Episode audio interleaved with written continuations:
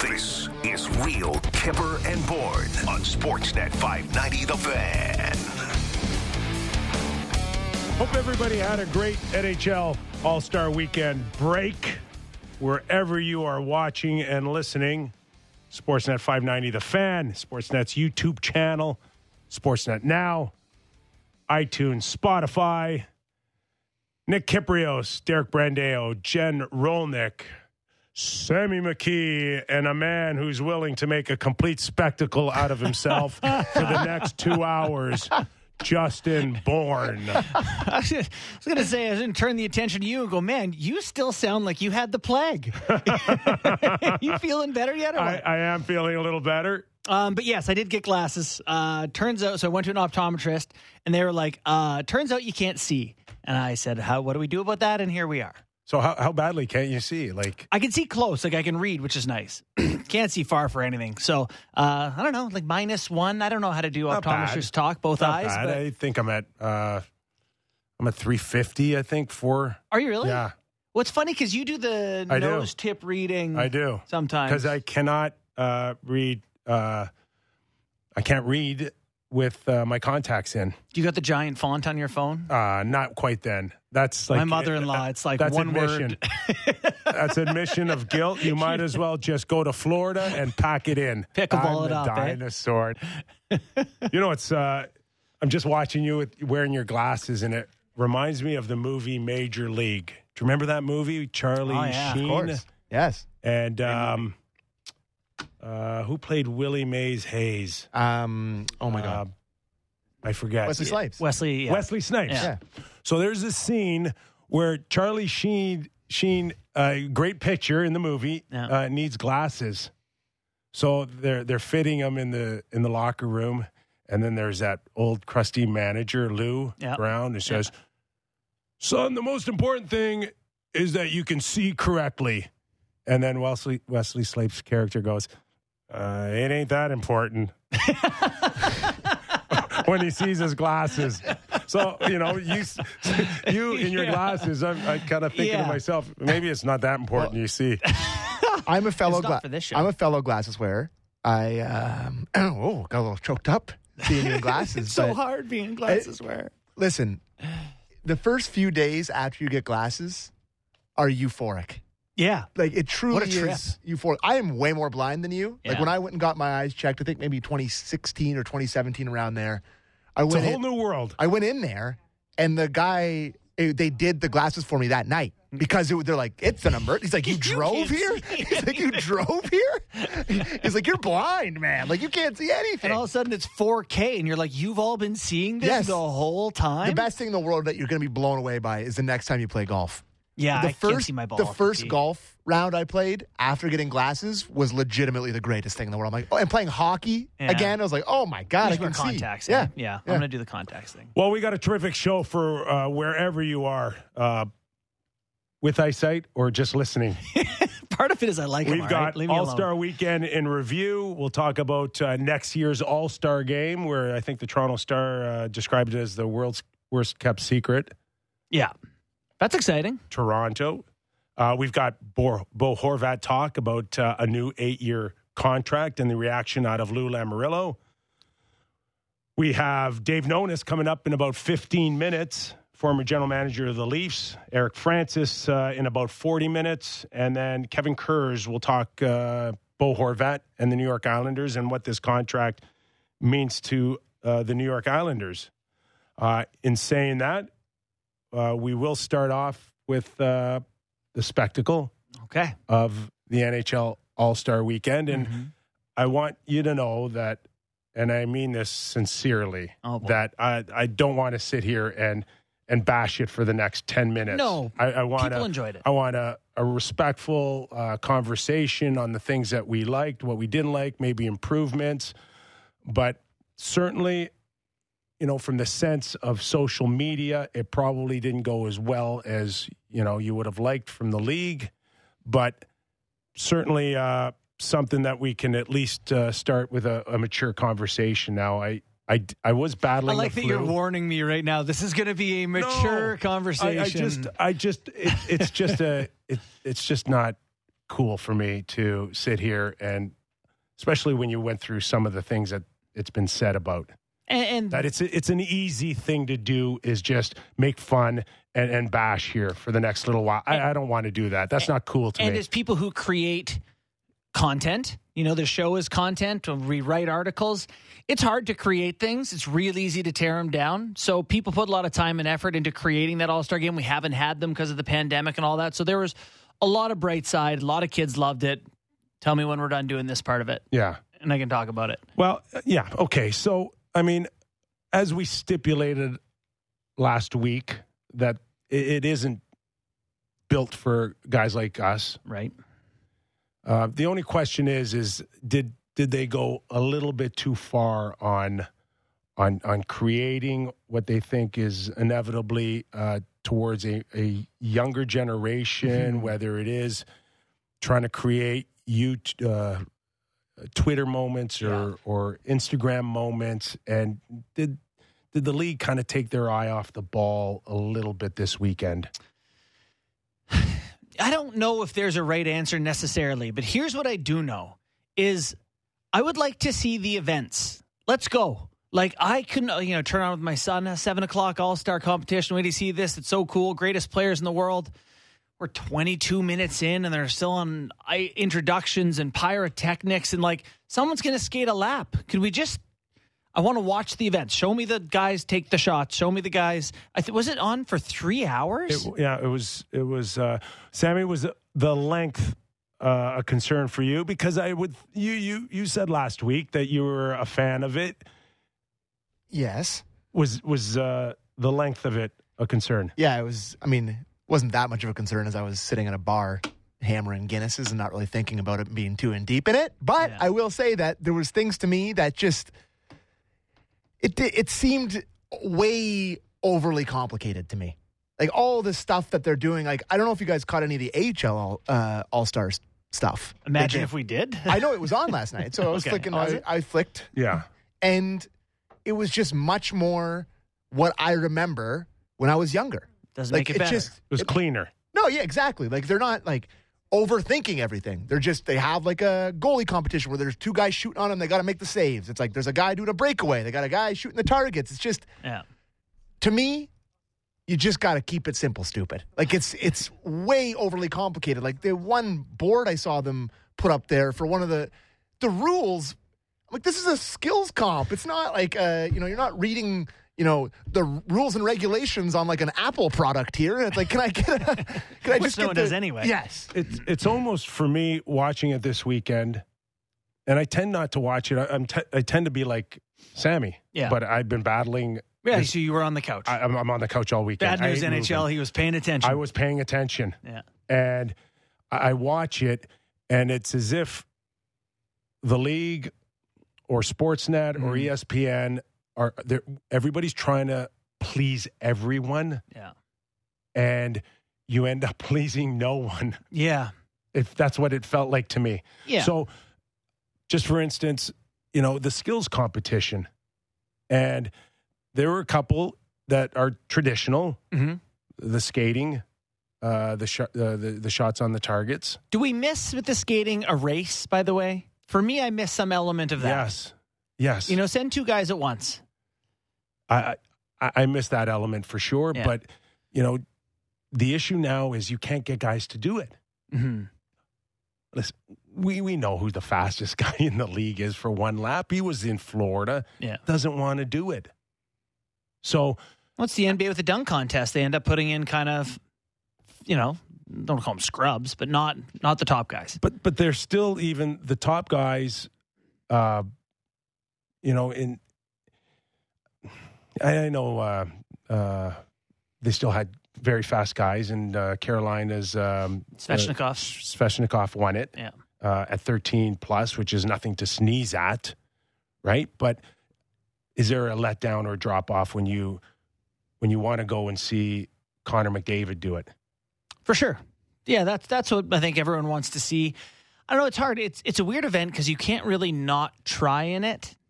You know what I mean? Like you like that should be the one where you're getting a great effort from everyone. So Yes. it is work. You know, when you ask a guy to go in, it's different Yes. than the 10 second of the, you know, accuracy shooting or the, you know, whatever else. It's which, not which brings me to my next topic of conversation is when the players pick and choose when they want to try. So it's not an issue with uh, hitting the targets, and it's not an issue with the the slap shot. Mhm. But once we saw whatever uh, version they had of a breakaway Yeah. on the goalies, we saw them probably at thirty or forty percent. I feel like the goalies don't want to get embarrassed. Well, the players want to do something trick shot, shoddy, cool. and tons of opinion out there on Sarah Nurse going in on Shesterkin. And I'm not going to sit here and tell you whether or not he tried or not, I'm going to go beyond that. I'm going to ask you if the NHL put Shesterkin in a very tough position of having to decide for himself whether or not he will try or not because we know the women being involved in NHL All Star, the, the one mandate is to support them Mhm. and help promote them. So you tell me if Shesterkin shuts her down, how is that helping both causes? I don't know. I think you can argue it's kind of a you can't lose. Like if he did, would anyone be like he's the greatest, one of the No, they- three best goalies in the world? They did kind of lose a little bit because there's a lot of people that said like he didn't try. Mhm. So again, does that help Sarah? Does it help women's hockey if a large majority of your audience feel like he sh- he didn't try? I don't know. Am you know, I- I, think if anyone's, I, th- I think the criticism here would be just overthinking it. Like, did it, it, it- To me, I agree. It's not a skills contest in, in the sense of it's a test of ability. Like it's all. It's like a, it's a showcase almost of people. I As long as we're there and Yeah. everybody can be there. Yeah. But there's a lot of people that said like that they weren't happy for a variety of reasons. One of them is the lack of intensity Friday night, yeah and obviously the the length of it. yeah the uh I honestly think Kyper, what you're saying there about say, I just think it put her in a bad spot where she was kind of embarrassed that he didn't try. Where it's like she's like one of the best women's hockey players, and he she goes in on him, and then you're right with Shesterkin being like, you know, should I try? What's the? It's just to me, it was a weird dynamic, and I just wish I think I bet I bet they both wish that he just had a tried and stopped her, because then it's just like, well, you know, you put me out there and I played goalie Yeah. and the And whole thing. I the, just I just bad thought guy for. You I don't know, think he's no. I don't think honestly don't think he's a bad guy. I just think I don't think people are saying that. I just don't think it's a good look for anybody involved. It's a weird scenario, and that was talked about a lot. Like that, it's a big conversation amongst a lot of my friends. Like that was a conversation last night at hockey. Like it's a thing that people were talking about. Yeah, So, no question. Hmm. like, I just I thought I would have much rather have him gone out there and made like a great save when she tried to do like he just was. Anyways, we don't need to get too bogged down in it. I don't think it's that big a deal. Yeah. But it was a bad look, and I agree with Kyper on that well executed move. for sure. Yeah, the, the other thing again when I uh, when I say that you're, you're is just trying to please so many people is you know once the the event left the arena and went to uh, tape segments on either the beach with the shooting of the surfboards. I thought that was a cool event. Honest to God, I I, I didn't mind it. I at wanted all. to do it. Like the it looks like golf I and the, the golf. No, and the not the golf. I like the golf too. I like the Oh, golf. the- really? I thought the golf and surfboard were the two The by far best parts. the surfboard thing. I thought was cool. listen I- i would have the first my first thought is how, how could i how would i have handled that Or, Yeah. you know i'd like to take a wrist shot and see how close i can get it to a stick I thought a couple of the guys were terrible. A couple of guys just heaving them up right there. but you know under different circumstances you know it it it, it was entertaining but yeah. do you run the risk of leaving 18,000 people in the building just watching a monitor Is that what they 20 did? They just showed it on the jumbotron and- for them. and it's just Yeah. to, to sammy's point I don't uh, think that'll where- work here. I don't think people want to do that at Scotiabank next year. and there's nothing going on except you're trying to get people to watch the monitor up Yeah. the, the score clock. So I, I don't know if that works. No, it's interesting. You know, what are they going to do here in Toronto for something like that? They're going to have the guys do the edge walk on the uh, CN Tower, have goalies make glove saves all hooked up to the top of the CN Tower. I they can't leave the. If I'm at the All Star game and I'm a Floridian and they're going to a jumbotron or something, I'm out of there immediately. Yeah, it's it's a like hard. I it's a mean, hard I would immediately leave. Leave. So I thought the actual games was good. was enjoyable. Agreed. Yeah. like, Listen, when you watch compared to the skills contest, which is backwards. when you watch Mitch Marner and Nick Suzuki have a given goal like that, it's it's it's it's a hockey play, albeit with three guys Crosby on the and ice. Ovi hooked up a couple times. By the way, I, as soon as I heard Dylan Larkin say like the highlight of his weekend was getting to play with Mitch Marner, me and uh, like a million other people who want the Leaf staff success were like, "Bring me Dylan Larkin." Oh, like, Lord. isn't he UFA at the end of uh, this year or something? It's like, oh, does he want to come partner up with old Mitchy? Well, Yeah. he's welcome. Thought Mitch looked uh, really weird with the skates. Terrible skates. It's amazing. It's amazing to me how much different your look is if your skate blades are black versus white. Because the skates were just like, sure, they had some writing on them or whatever, but if they were just Yeah. white skate blades, they would have looked like normal wheels. the black skate, it's the it was the weirdest look. that stuff doesn't bother me anymore in terms of Mitch doing the uh, Miami Vice or Oh, I thought Math- that was so cheesy too. listen, it, it is, but the it's- Happy Gilmore, it's like, what are we doing here? I know, I know. The Happy You're- Gilmore thing I didn't. you're didn't not get, wrong. I'll be honest. You're not wrong, but it's already kind of a mailed-in thing in terms of intensity and focus and trying really hard. Yeah. So I actually give the guys credit for trying. They care enough to kind of be willing to put themselves out there like that. Mm-hmm. And I I think they should get full credit for it. but I, yeah. I really do. For sure. For Why- sure. They're good for the league. You get all dressed up. You're wearing this white suit on ice. You're flying down there, and then you just flipper one on Well, Luongo. Make a move. I know, and you're an that's- NHLer. Like, do something cool. But that's where it gets kind of tricky for them because s- Now it's a play. It's called a Or a skills competition. And that is the least skilled thing you'll ever see Mitch Marner do in his life. Yeah. And it didn't help either when Luongo on the bench said, well, you know, Mitch didn't do what he was supposed to do. Like, that's.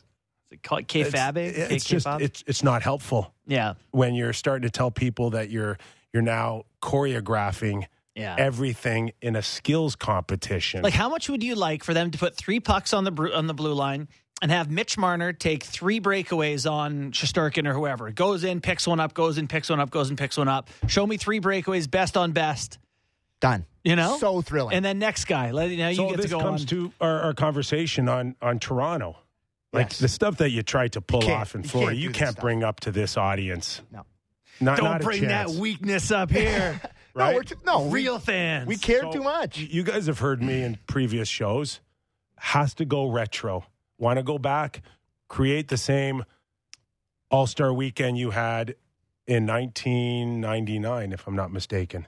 I don't know. 2000. Oh, Shan- was Shanny was in it. Yeah. Right? It was the year 2000. Or How about then everyone has to use wood sticks too? Throwback. how about just East versus West? I, you know, so I've done a lot of thinking on this, and I think you're right. I think that's the best way in terms of like dividing it up because I liked seeing the players with the guys they compete against. Like it's really fun to see Larkin and Mitch and Suzuki and Mitch, and it's fun to see Crosby and Ovi. So you don't want to give that up, right? Like I think that that has appeal. I'll I'll, t- I'll tell you an, another way you fix the skills competition. If you're if you're willing to blow your brains out, and Gary talked about this thing not being a moneymaker, but uh, an investment into your brand, then go all in. If you're willing to give the winning team a million dollars to try hard the last five seven minutes, and let me give you the mentality of of that million dollars. Okay. The first game absolutely sucks, right? At three o'clock. Yes. you know it sucks. And I'm going to tell you why it sucks. Because there's certain guys in it Yeah. going, if we lose this first game, I'm on my chartered uh, plane at 4.30 Yeah, and I'm home by 6. yeah. Do you Right? think guys don't stay the night? Are you kidding me? Oh, they're you're- out of They can't get out of there You're in fast enough. Florida. We though. got Friday night. You're out of there. But once you're into that 4:30 game You're there for the night anyway. and you're there anyways, Now you're getting into a window of the last five or seven minutes where it's like, if I just jack this up a little bit, I'm taking home 60 grand. Yeah. Well, you know what? I'm here. Like, I'll give my 60 grand to my dad, my mom. Yeah, yeah, I'll, yeah. I'll take the 60 grand. Right. Have the same mentality for the skills competition. Real money. Real money. Yeah. Uh, fastest skater. Throw up a hundred grand. Yeah. I guarantee you, Yeah. if if Connor McDavid really thinks about it, and you take away Make 12 all year. You can go make a quick 100 twelve here. five, Yeah. give it to federal tax, provincial tax, give it to escrow, and you're down to about four million, four and a half million. I'll gladly take a hundred grand. Yeah. I'll take my fifty after taxes.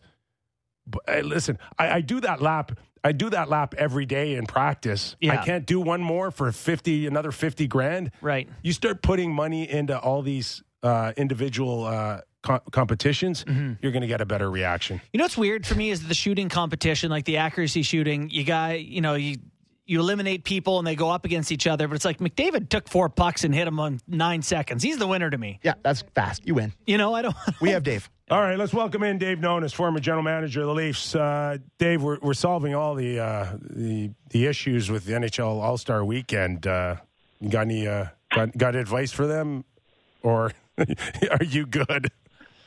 I'm I'm good. You're not going to see many changes in that in that event. It's as much as people you know want it to to go back to the early '80s and you know, a little bit more competitive in terms of a game. It, it's not what it is anymore, and uh, I think you just have to enjoy it for what it is, which is a, it's a good skills competition, and and you uh, recognize players that um, are having exceptional seasons, and and I think that's what that's what I take out of it now. Wow. So so the horse is out of the barn. You're not going to get them back trying a little harder. There's just no way. I don't think there's a way. No, I, I- think it's.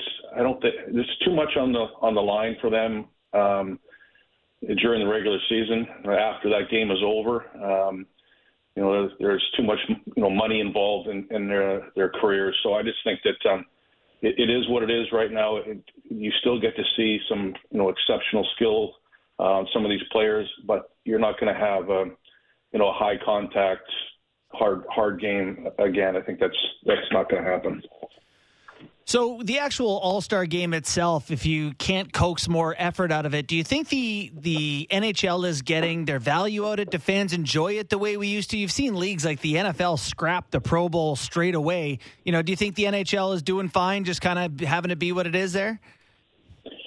Yeah, I think so. I think the market that it's in is usually always excited. I think that Yeah. you know Toronto's going to do a good job of, of it when it's you know comes back there again.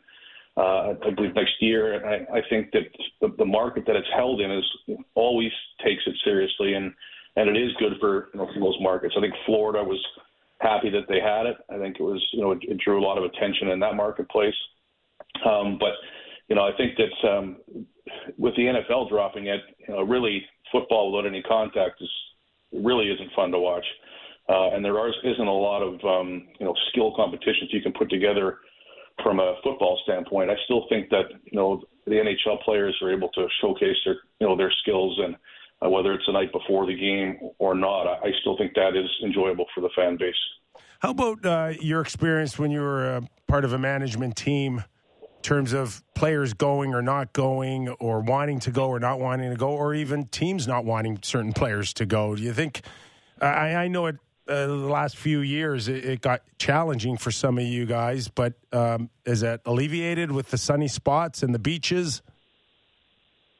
I think it's definitely helped, and you can you know bring your family and and recharge your batteries as well as play in the game. Um, I, always wanted any players that we had to go if they were invited. You know, barring some nagging injuries, I thought it was important that if they were recognized and they were selected, that they should uh, that they should go and represent the team. You think Toronto will have any problem uh, minus thirty in February? I don't think so. I think it's. Uh, I think anything can go in Toronto, regardless of the weather. I think the the fan base there will be pretty wired in, and I know they'll, they'll do a good job. The the people that run uh, events in Toronto, I think, are second to none. So I think it'll be an exceptional event. Should be good. We're looking forward to it here in Toronto, and we'll keep the focus there. I uh, want to get your thoughts on their walk up to the trade deadline under a month now. And frankly, Kyper and I have been talking about trades for two months because we've kind of know where they're going to finish this season. Um, how would they be approaching it now? It feels like there's 40 players available out there, more so than most trade trade deadlines. What is the process of feeling out what you might want to do down the road with other general managers? Well, I think it's, they're going to have to determine all the teams that are buyers. Are going to have to determine what they actually need, uh, and then you're going to go about you know trying to contact all the teams that you believe are sellers. That's starting to you know take place right now. It's it's pretty uh, becoming apparent which teams are, are going to be selling. Uh, there are some pretty good players available. Um, and for that reason, I think that the asking price is going to be fairly high. Uh, and you, know, you might not see many more big deal, deals like the Horvat deal until you get really close to the deadline. Uh, Dave, I, I, wrote an article uh, uh, a week and a half ago on on the Leaf goaltending situation, and I kind of presented you know three scenarios. Is is one they just get a little bit of reinforcement. Uh, or they go actually major and, and try to do something if you know with the likes of Demko's name being out there or yeah, Juuse Saros uh, potentially being available if Nashville uh, falls out of a playoff run, or doing nothing at all. My question isn't so far uh, more more on the Leafs specific, but in general, in your experience in the past, when you've thought about adding a goaltender, how much how different is it in your approach to getting one than it would be a, a skate or a forward, a defenseman? Well, I think you have to really, you know, measure what type of goaltender you're getting. I mean, I the, any deal that I did or or player selected, I've selected Cory Schneider in the first round, and I traded for Roberto Luongo, and I traded for a couple other goalies that work out at the deadline. Um, so I think you have to be really clear as to where that player fits, uh, you know, where he fits in the room. Is he clearly an upgrade? Um, if you could upgrade any position, including the goaltending position, I think it's incumbent upon a manager to do it. It's generally hard to do. I, you don't see many starting goaltenders moved um, you know, at the deadline. It's it's it's pretty rare. I can't even think of one. Um, you know, in the last ten years, that's that's moved at the deadline. Dave, let's say the Leafs are able to get their hands on a big fish, and it can be either a forward or a D. Let's say it's Chychrun, and let's say it's Timo Meier. What do you do if, you, if you're the Leafs? Oh, I still think you add a defenseman. Yeah. Um, you know, the, the Leafs have done a, a, better job than I think people give them credit for uh, playing good team defense. That you know, their goals against are, are more than just respectable. They're they're quite good. So I think you have to give them credit for how they're playing You want to have a long run deep into the you have to have seven or eight quality defensemen. You're not gonna you're not gonna get by with with five or almost um, run. Um, I think if they could if they could add, you know, Jake Muzzin when he was healthy, that type of a player right. back onto that back end, I think it would help them dramatically. Dave, uh, we we assume that that Kyle Dubas is in a position to want to uh, upgrade and with with a big piece. How frustrating is it for for Kyle or the Leafs now to know that uh, everybody wants your top prospect in Matthew Knies, and it's still undetermined whether or not Kyle's got him out there or not, if he's untouchable or or isn't. But how do you work around that? if if you're not willing to give him up or you need to wait to the last minute to decide how badly you want to make a trade? Yeah, I think it's more the latter. I think they have to wait and see where they're at, where they're at health wise, and if they can get into the uh, uh, around the deadline fairly healthy and playing well, I think there'll be more more of a, an interest of of wheeling and dealing to try to add some pieces. You know that I know that the club has not passed the first rounds, you know, for a long time since I was there, um, and there's a lot of, of pressure to do that. Um, but, but you can only, you know, expend so many assets um, before you start going backwards. With that said, the window is open. Even though they have a one around, the window is open in Toronto. That's a very good hockey team, and I think that has to be recognized as well. I mean, it's not like they're adding a piece just to get in. If they add a piece, it would be to try to win if if you if you knew that piece was out there to try to win, would you give up Matthew Knies? Uh, I like Matthew Knies a lot, um, but if you if you're in a position where you actually have a chance to, to win and you're adding a, an exceptional player, um, I think you have to consider it. No question about it. I didn't um, ask you if you I, I considered it. Uh, would you do it? it Come on, Dave, give it to us. I'm going to give you the lawyer give you the lawyer's answer. It depends. It depends on how I'm how I'm playing, how the team is playing. If we're clearly rolling and we think that we can beat the Boston Bruins the way they're playing with one good ad, then I think I think you would do it. If you're if you're not, if you're you know just playing okay, if you're banged up, um, then I, I think you go in a different direction, and I'd rather expend draft picks than a, a player that I that I clearly know is going to be a, a pretty good regular on my team. You're in a unique position, uh, you know. I think, given your experience, to evaluate new contracts that get signed. Did you have any takeaways from Horvat getting eight by eight and a half? Well, he picked a pretty good year to have a career year. Um, you know, I, I think uh, you know it is what it is. That, that's he, he's going to get that money whether it's it was in you know on the island or in free agency. Um, so I, I think it's uh, it's Lou. Uh, he categorized it the right way. It's too much money and it's too long, but that's what you that's what it would take to get that player signed. Um, you know, they. I think that it shows that the Islanders uh, really need to make the postseason, and you know, for they have they have their own reasons to do it, but you know they've they locked up a pretty good player, but they paid him a, lot of money, and there's uh, very little wiggle room now in terms of uh, you know of uh, uh, cash left to make any further improvements to that team. But he's he's a very good player. He's having an excellent year, and by all accounts, it's the quality quality guy that's only going to help the character of that room. I know you, you briefly touched on this, but in the past, would a, a deal like this open up the floodgates for, for teams to respond?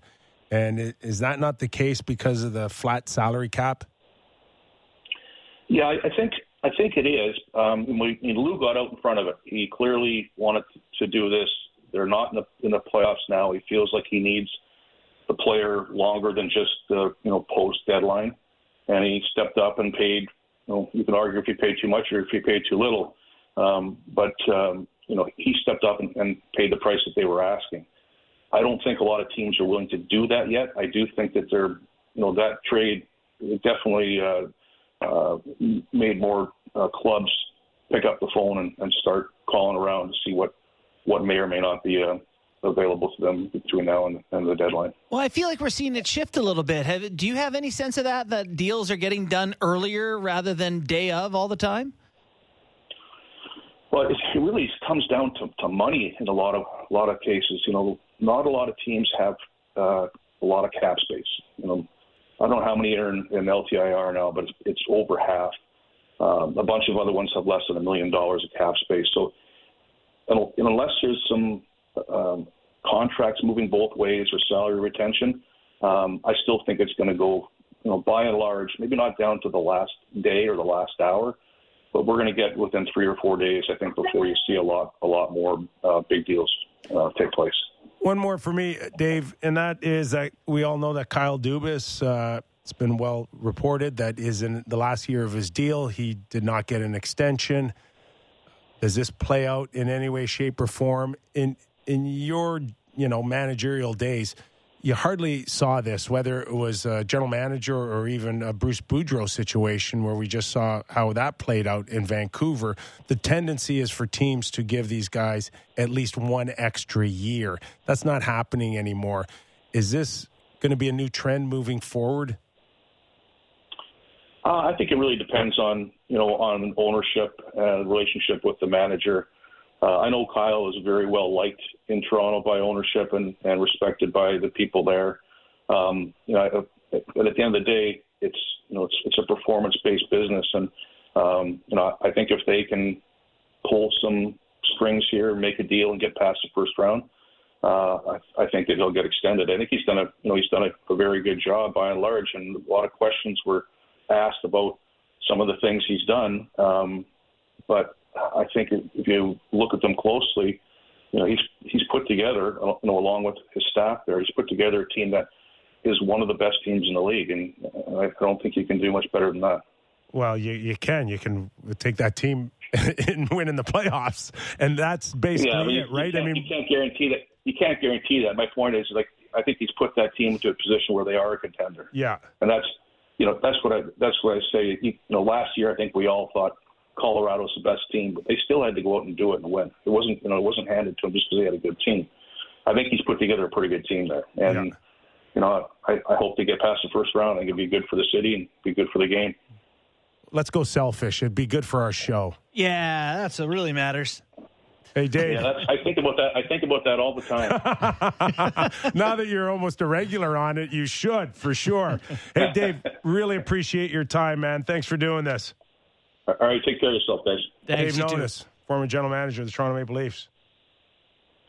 Uh, yeah, listen, I mean, we all felt this way. I mean, you go back and listen to our early shows, Mm-hmm. we were talking about a team that should contend for the Atlantic, or if if not the the the President's Trophy for best team in the regular season. We Yeah.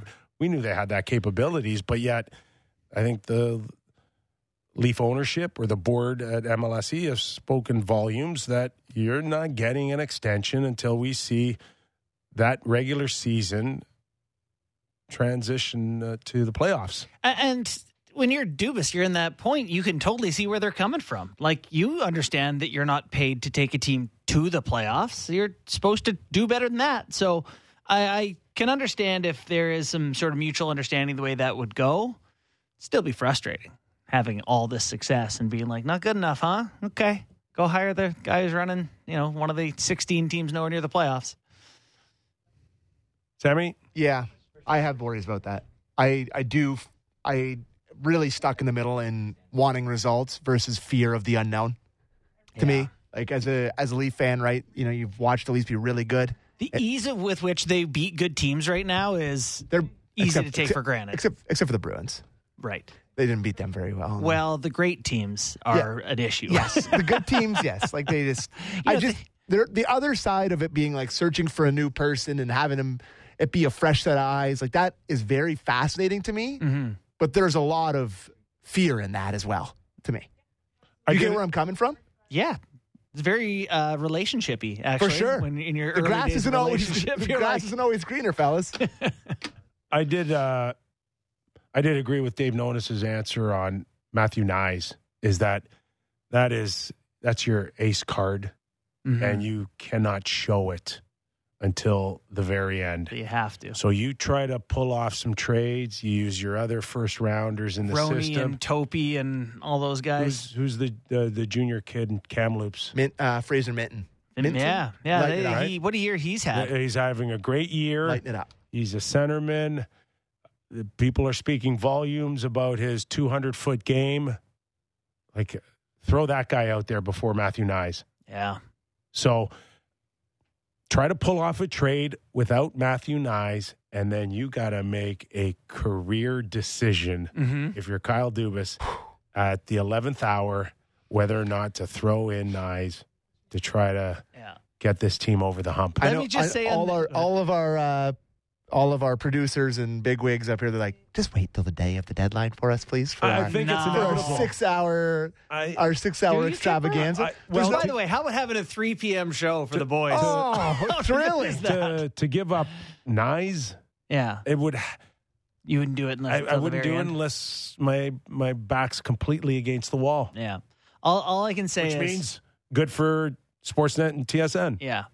All I can say is that on the show that kicks off our week with no Leafs games, let me say March 3rd, that sounds pretty sexy, boys. That's going to be a good content week. Really excited. I imagine they'll have made a couple trades by then. I expect there to be three different players in the Leafs lineup March third. March 4th Oh, than there are right now. Kyper, you? I- Over, over, or under? I, I uh, over. Over three new players. Oh, I'm sorry. Here, Yeah, for the Leafs. I think the Leafs will have three new players a forward, a D man, and then one of the other, two of one of the other. uh, no under under three. under. I, I think. think two. And it'll be like Bobby McMahon, one of them. I think two. No. If we, uh, like The it- Colin it's Blackwell just, type. It's just, it's really hard. I- Tell me, uh, Yeah. three, Three. qu- high quality, No. two, two quality, and, Two, and one yeah. average. Uh, Yeah. Three qualities, three uh, No, below I- average, two legit players. top six or top four D. Two Boy, legit. I don't, I don't know if they could. Yeah, possibly one of each, and then I think an- it's too hard to juggle. Uh, you know, cap space and all print- that. Maybe right print now, them as, right uh, now they could just add three genius. million. They could just add three million right now without doing And- anything and with it's gonna add more. retention. Yeah. Yeah. and retention and moving money out and all those other The closer things you get to the cap without making a trade, the more money you'll have to the deadline. To the deadline, yes. Yeah, yeah, yeah, yeah. So that's that's the idea. I They're they're they're going to be able to work some stuff. I don't know. I in I would say last year the list of things that Kyle Dubas needed, he went out and got them all. Now it didn't work, but he did went out go out and check the boxes of their needs. So I think he's aware they need one up front and up back that make a difference. and it's not uh, poor Pontus Holmberg having to play the All Star break games with the Marlies. How about sending Pontus to the All Star or to, to play for the Marlies while everyone else gets a break? Guy's career's in flux. He's up, he's down, he's hanging on by a thread. No break. I couldn't believe him. I was there on Saturday. I saw him in the lineup. I was like, You "What know, the I'm hell?" a huge fan, but like, hey Pontus, get down there and keep your mouth shut and wow! just play. Oh wow! I would have given the guy a Well, break. Where, where, where, where does he earn Hit the, the right? beach, What- Pontus. He hasn't earned it Has, has he played 200 games in the NHL? Is he a proven guy? You're young. Come on, get He- down there. He went into the guys and into the years of nobody, and now we're like, this guy Oh, push for Pontus. Come on. All Stars no, no, don't no, need no, to no. play the AHL All Star break. It's a it's a smart move by the Leafs. It is. God, he looked good Okay, down there. keep them hungry. Player. Looks don't like- don't. like hey, NHL. you haven't proven Jack. Yeah, okay. Well, he has a little bit, but I'm not going to. I'm not got gonna, the J. I'm not going to tell He's him proven the that. J. I'm pretty sure he's he's going to get offer sheeted. Now you're saying Listen, I like him. Me but, too. But you don't have to walk Yeah. around like you're, you know, King Kong Yeah. yet. Right. Keep him humble. that's fair. I can dig it. Yeah, go down to the Mar- uh, Marlies and play well, Loser. and turn into turn into a leader down there. You look good. Uh, Tell the boys what it takes to play in the NHL. Keith Petruzzelli did not. All right, let's go to break. Yeah. Okay. Uh, bad goaltending, eh? Oh, just remarkably Okay. bad. Well, Yeah. he's not the answer then. Joe Woll got the All Star break. Okay, Uh, let's so- take a Yeah. quick break. Eric Francis, senior columnist, uh, analyst with Sportsnet, is going to come by. We'll talk about the Flames and their schedule against the New York Rangers at MSG. That and more after the break. You're watching and listening to Real Kyper and Bourne. Breaking down the top stories in hockey and Elliotte Friedman every day. The Jeff Marek Show. Subscribe and download the show on Apple, Spotify, or wherever you get your podcasts. Nick Kypreos, Justin Bourne, Sammy McKee. Wait on Eric Francis. Talk Calgary Flames. Talk out west. Kadri, a nice showing. yeah. uh, All star. the uh, accuracy shooting. Not bad. Well, the most important thing is he knocked off Connor McDavid. Yes. I mean, Battle of Alberta, big victory for for the Flames. Think Eric's got an opinion on uh, All Star Weekend? I sure hope so. I bet he does. I bet he does. Uh, Leafs not till Friday. Cal- uh, That's tough. Columbus. Yeah, that's tough too. Get back to back CBJ here out of the gates. it does uh, present itself an opportunity for the Leafs to kind of get on a roll and start banking some points. You think that's hard though to sell to the guys? They're going on vacation to the Bahamas or wherever they are, and it's like, come back. We need you fired up for uh, the worst team in the league. Uh, it starts to getting down to uh, just being a pro about it, Yeah. You know, and and just having that mindset. When do you it- think they would come back? Like the team to actually like prepare and practice. I would think by Wednesday Yeah. everybody's back. I'll tell you the the danger now, especially coming back, is if you're not on a charter, and we assume most of them are, hmm but airports and customs are a challenge now. Just in terms of trying to get back from where you Yeah, are. trying to get back. Like there's also peop- picking up whatever there- from travel. there, there's a lot of people that uh, are just getting back from Florida to Toronto uh, on a flight because uh, their flight got canceled yesterday Yeah. with no chance to to to be rescheduled. they had to wait the next day, had to go back to Fort Lauderdale and find their hotels for another eight coming bucks a back early unless you're Auston Matthews. Okay, let's welcome in Eric Francis, senior columnist and uh, doing a terrific job uh, on Sportsnet covering the Calgary Flames. Uh, Eric, how are you, pal?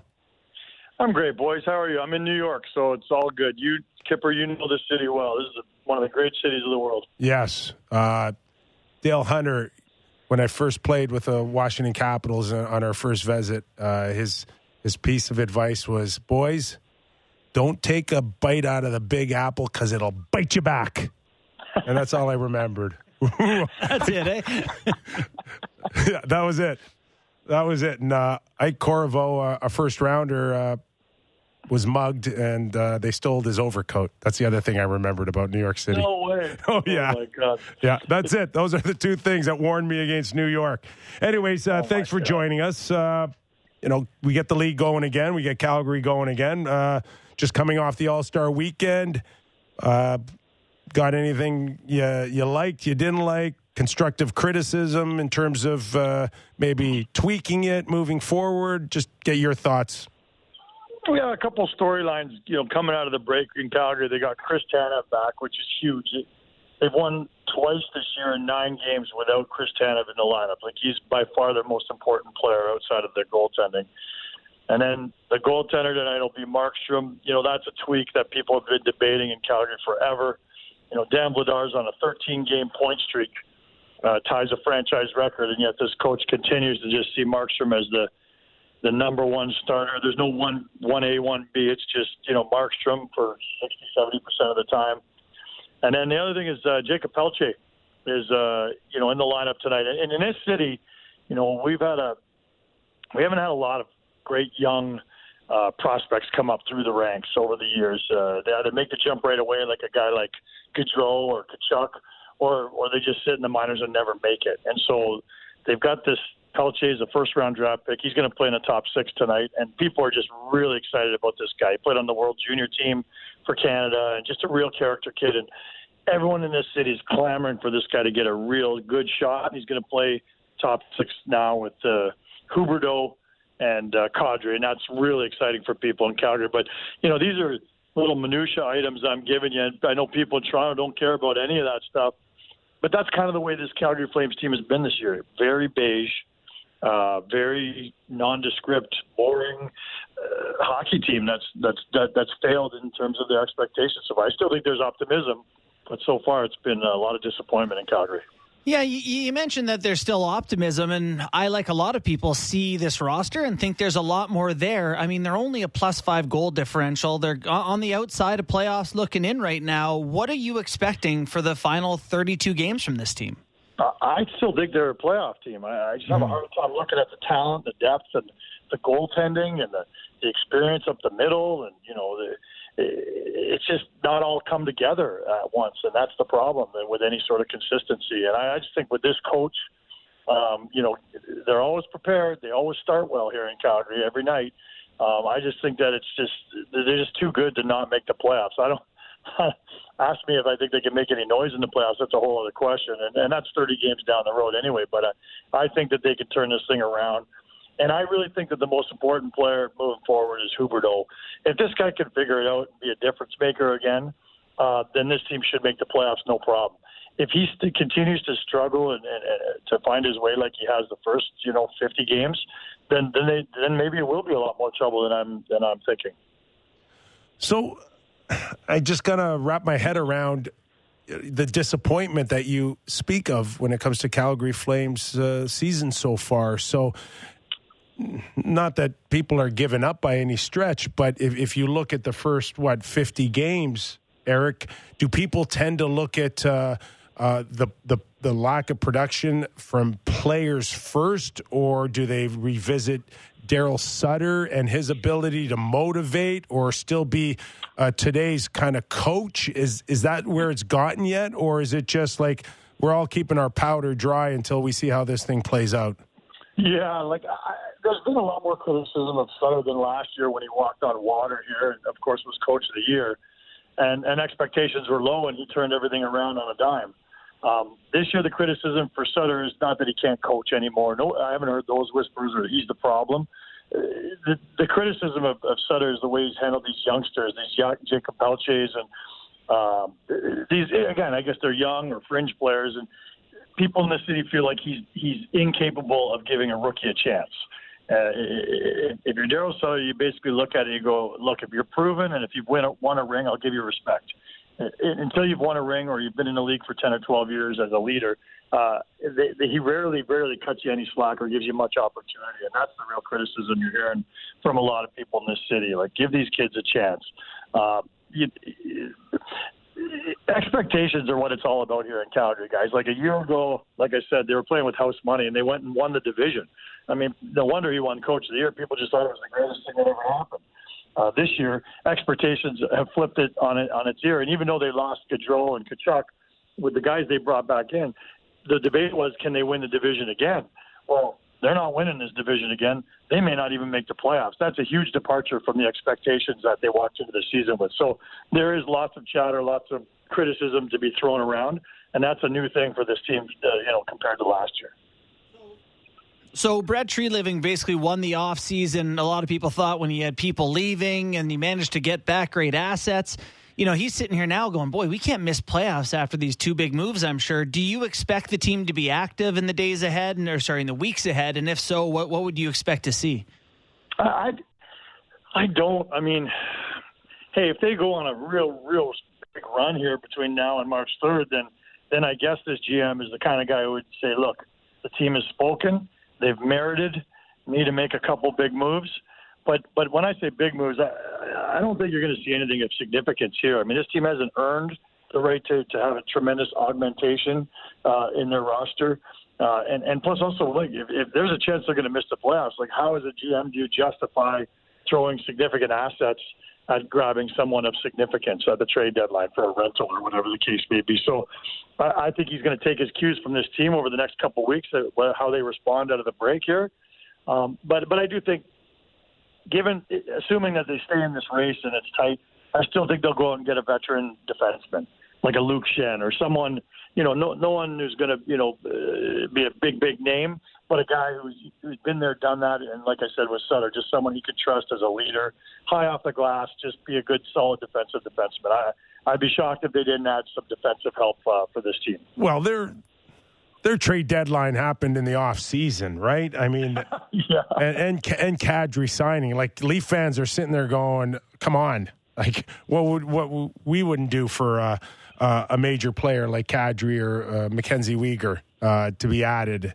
So, I mean, it would almost be uh, an admission of guilt that uh, you know you haven't made the right moves if they did anything significant moving forward. Yeah, I mean, I mean, again, with the expectations this year, I think that the GM probably would have told you in a, in a candid moment, you know, probably at the trade deadline, we're going to have somebody of significance because we're going to take a run at this thing. But that hasn't happened at all. There's been so much change here, and that's that's how the players, and the general manager, and the coach all talk about how this season has not gone the way they hoped it would. There was so much change that this is such a radically different team in their eyes that it's just taking time to to find a kind of to find their way as a group. Um, so adding more new faces probably is not the answer at this point in time, given how hard they've had a time, you know, how hard it's been for them to mesh together. So I, I everybody gets all jazzed up about the trade deadline. I get it. But uh, in Calgary, I don't think you can expect for to be a significant player at all. I mean, even if they got a major injury, that would be even more reason why they wouldn't make a significant move. Eric, how do you handicap the Pacific then? Like the Flames are going to battle to get in. Seattle's in first. You know the Kings are chasing. Vegas has an injury to Stone. Edmonton's climbing. What are you What are you looking at for the rest of the Pacific? Uh, I'd be pretty surprised if Edmonton didn't win this division. I think really? you know they found their footing of late. And it, I guess the recency bias showing me the Sox like they're what they've won. They've had points in seven games in a row or something coming to the break. But that, that's the Oilers team we expected all year long to be, you know, challenging for the division. I still don't think Seattle's going to be in the playoffs, but I mean we've been saying that all year long, and we said that same thing about Vegas for a couple of years in a row, where we just didn't think that they had it, and uh, uh, so I expect them to kind of to peter out. Vegas has not been playing very well of late at all, and that injury to Stone is a big deal uh, for them for sure. So uh, there's some suspects that I think you're going to start to see fall a little bit. Vegas, Seattle. Um, and I think the Flames are going to be a team that's going to, you know, not surge, but but do better coming out of this break. And then I think the Oilers are going to just uh, put their their foot to the pedal and. Uh, uh, the pedal to the floor, and, and, and I think they're going to win this division. I'm not going to say going away, but I, I would think that they're going to win it uh, with, with some points to spare. Tonight against the Rain, this is a big game uh, in terms of at least Eric setting a tone for what you know this the last 30 games could look like, uh, especially for Markstrom. Every game is is important in terms of setting a tone for Markstrom. This guy is just he hasn't been awful, but you guys see the numbers there. He's not his save percentage is not in the 900s.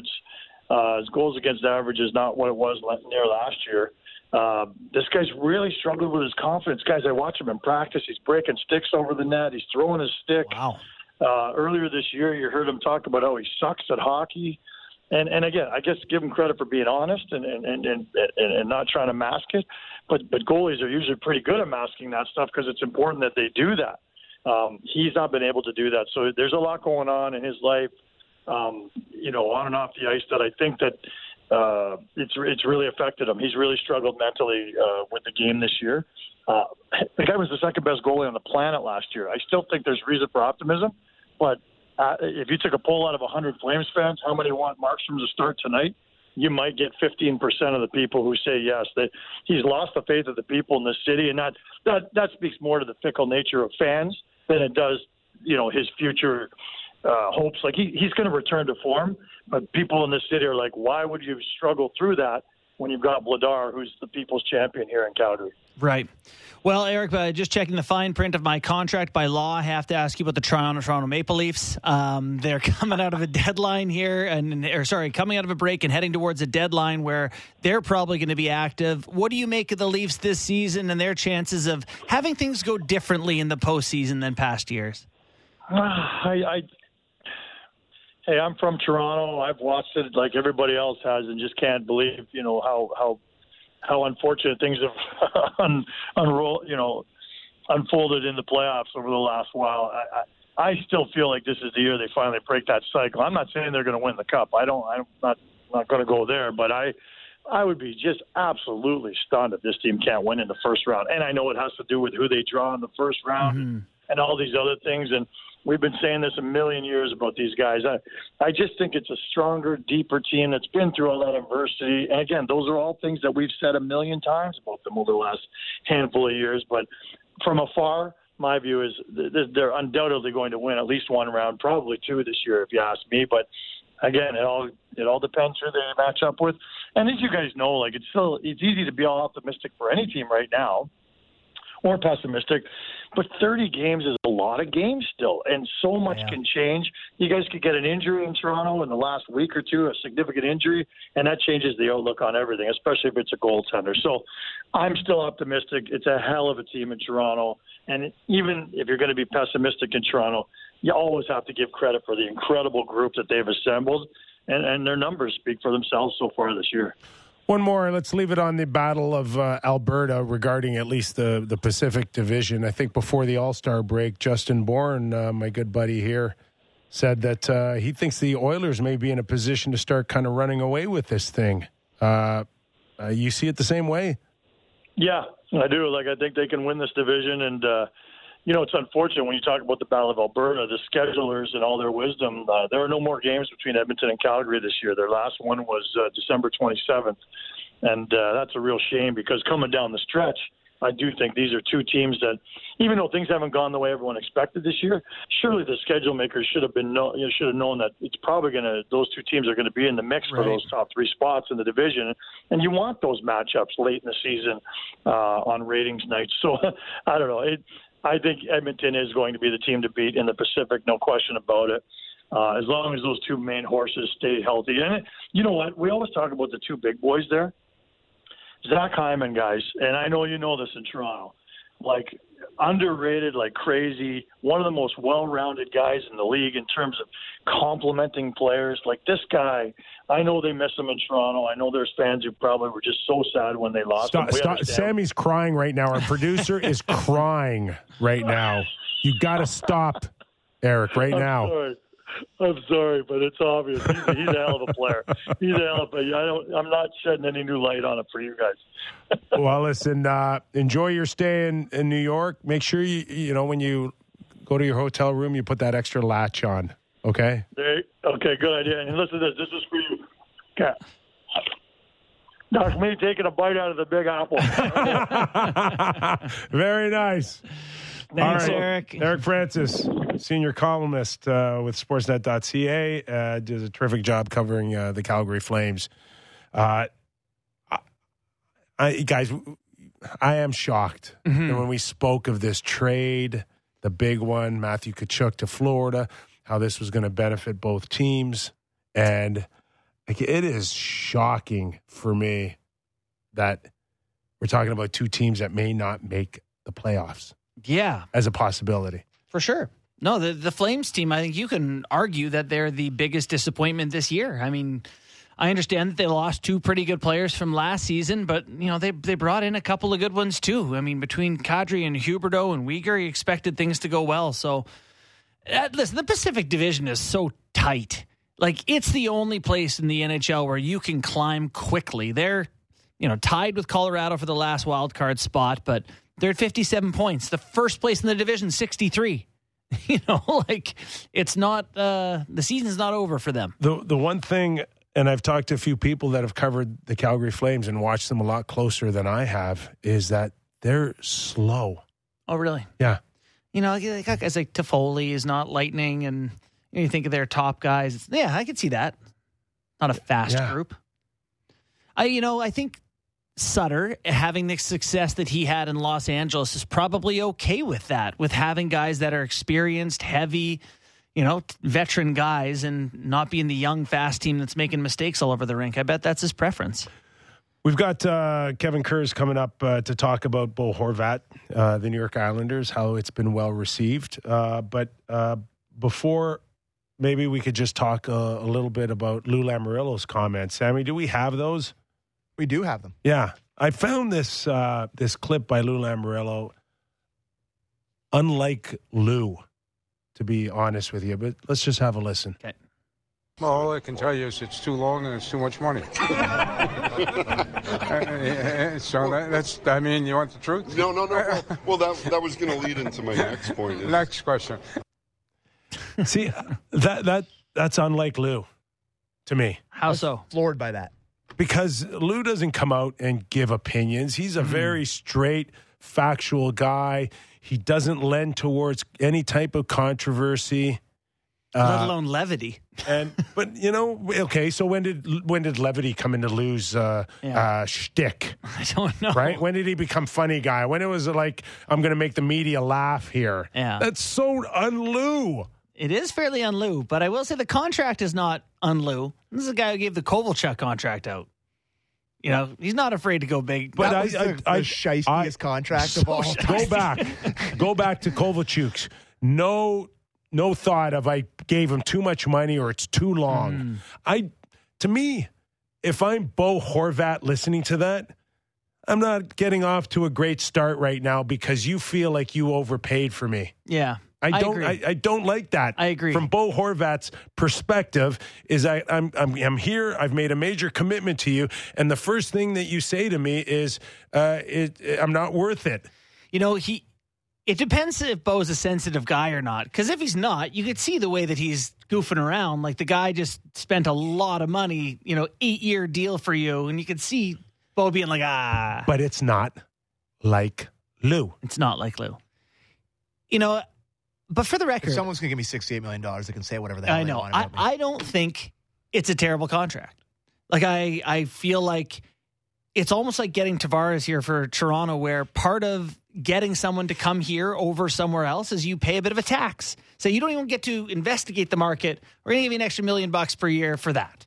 You know, so you don't even get to see what else is out there. Just commit to us before you even go on another date. You're paid. You pay a tax for that, and you know, if he reverts to being 50, 60 point Bo Horvat, and, you know, by the time the cap, you know, four years from now is whatever, it's a much smaller percentage. I don't hate the deal, but I'm with Lou that it's too much and too long. Should he be killed for saying so? Maybe a little. you know, you're an actual GM in Bo, that case. Bo where- is having a career year which He's going to score 50. right I was shooting 21% right now. Vancouver, Not happening again. Van- Vancouver, uh, well aware that they did not see him in that same light. hmm That they probably see him in that fifty to sixty range or uh, second line, third line scenario, Yeah. not a centerpiece. And to your point, he's got a shooting percentage right now that He's not Ovechkin. will never match moving forward. At least you you don't think so. And If he does, everybody comes down to earth. hell. Like Chris Kreider. Yeah. What did he score last year? Yeah, 52 52 or something like that. Yeah. with a off the charts shooting percentage. Yeah, and he's going to play the same hockey this year and score 35. Auston 35 is good. Auston's shooting percentage has come da- back to earth. Right. Yeah. No, it's there's a- uncommon. but there's been a high sample size with Matthews. Yes, of course. No, no, no. I'm not comparing them. His but down I'm just shooting saying. percentage is more the outlier than the high one. Yeah. I'm, I'm just saying that if Yeah. it comes down to earth, are people going to be okay with uh, Bo Horvat maybe one year scoring 26 goals? I think if you have a you know a, a second line center who gets 30 goals and you know does he's a pro, he's a captain material guy, you know, I, it's not that far off value to me for what he's worth. So, yeah, I, I don't think it's okay. crippling. All right, let's. Uh, we'll take a quick break. Uh, we got Kevin Kurz, New York Islanders beat writer for the Athletic. He's going to come uh, and give us uh, the feel of Bo Horvat, the contract, and thoughts on Lou's comments as well. It's real Kyper and Bourne. More after the break. Big opinions and in depth conversations covering the Leafs, Jays, Raptors, and the NFL. The JD Bunkis Podcast. Subscribe and download the show on Apple, Spotify, or wherever you get your podcasts.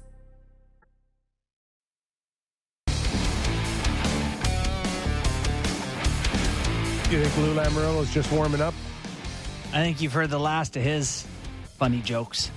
So that's what I think. but yeah, I think they'll, they'll do something else. I think. I think he's shown his cards uh, Yeah. on on What how direction he, they're going? Yeah, what direction they're going, and how important the rest of the uh, the season is. Okay, let's welcome in Kevin Kurz. Does a terrific job covering the New York Islanders for the Athletic. Uh, Kevin, thanks for joining us. And just to kind of recap what we saw out of uh, the contract, and we'll get to the contract for a second, but we are focusing on Lou's comments about the contract being uh, too much money and too much term. But, you know, Kevin, when I think of general managers or coaches or personalities out there that have this uh, this humor about them and uh, can make the media laugh, Lou doesn't come to mind for me. Yeah, uh, I I- I would tend to agree. Um, you know, I I don't know if he said that because he was trying to get a get a laugh out of everyone, or you know, obviously there's some truth to that, and he's probably just lamenting the fact that that's the cost of doing business these days, when you want to lock up a very good player who's a pending unrestricted free agent for the long term. So. Um, you know, it is a long contract. It is an expensive contract. We'll see if, uh, you know, in the coming. Oh boy, that's the that drop, was that's a the sound. boink. The worst boink. sound in sports radio. I'll call that. back. Boink. Sammy. Get the cell towers Sammy. figured out, Sammy. No, no, I always blame Sammy. Yeah. This is the producer's hardship, the insta blame. So Yeah. He was just talking about uh, Lou. Mhm. I mean, that comment, and he's right. You don't really like. I, I don't think Lou set out to make the media laugh No. on it. You know, you hit a certain age and you, you Well, hear people just start saying that- what the thing where- that they think. hey, okay, we got we got uh, Kevin Kurz back. Uh, JT was just saying that you know you hit a certain age where uh, you just stop caring about what you say. Sometimes is, is that where Yeah. is that where we are with Lou at this point? Yeah, yeah. I mean, maybe we are. It's, uh, you know, he, he's. It's it's a very unique situation, I think, for him and the organization because they're in this brand new building, right? It's uh, they didn't have any playoff games in there last year. You don't want to go two years without any playoff games in in this sparkling new arena. So, you know, to me, that the trade just simply signifies that they're going to do everything they can to get in the playoffs. And I, and I heard you guys talking about it a little bit before. I mean, I would think there's more moves to come because you know, uh, Hor- Oh no, Bonk City, USA. dou- we get double bonked. do- A double bonk. It's it's the double Would you D call it a dunk? double donk. Is it double bonk? Bonk. We got bonk. bonked. I don't know what we're calling it. We get double donked, bonked. Am I calling him back here? Yeah, you are. Yeah, tell him to call on a landline.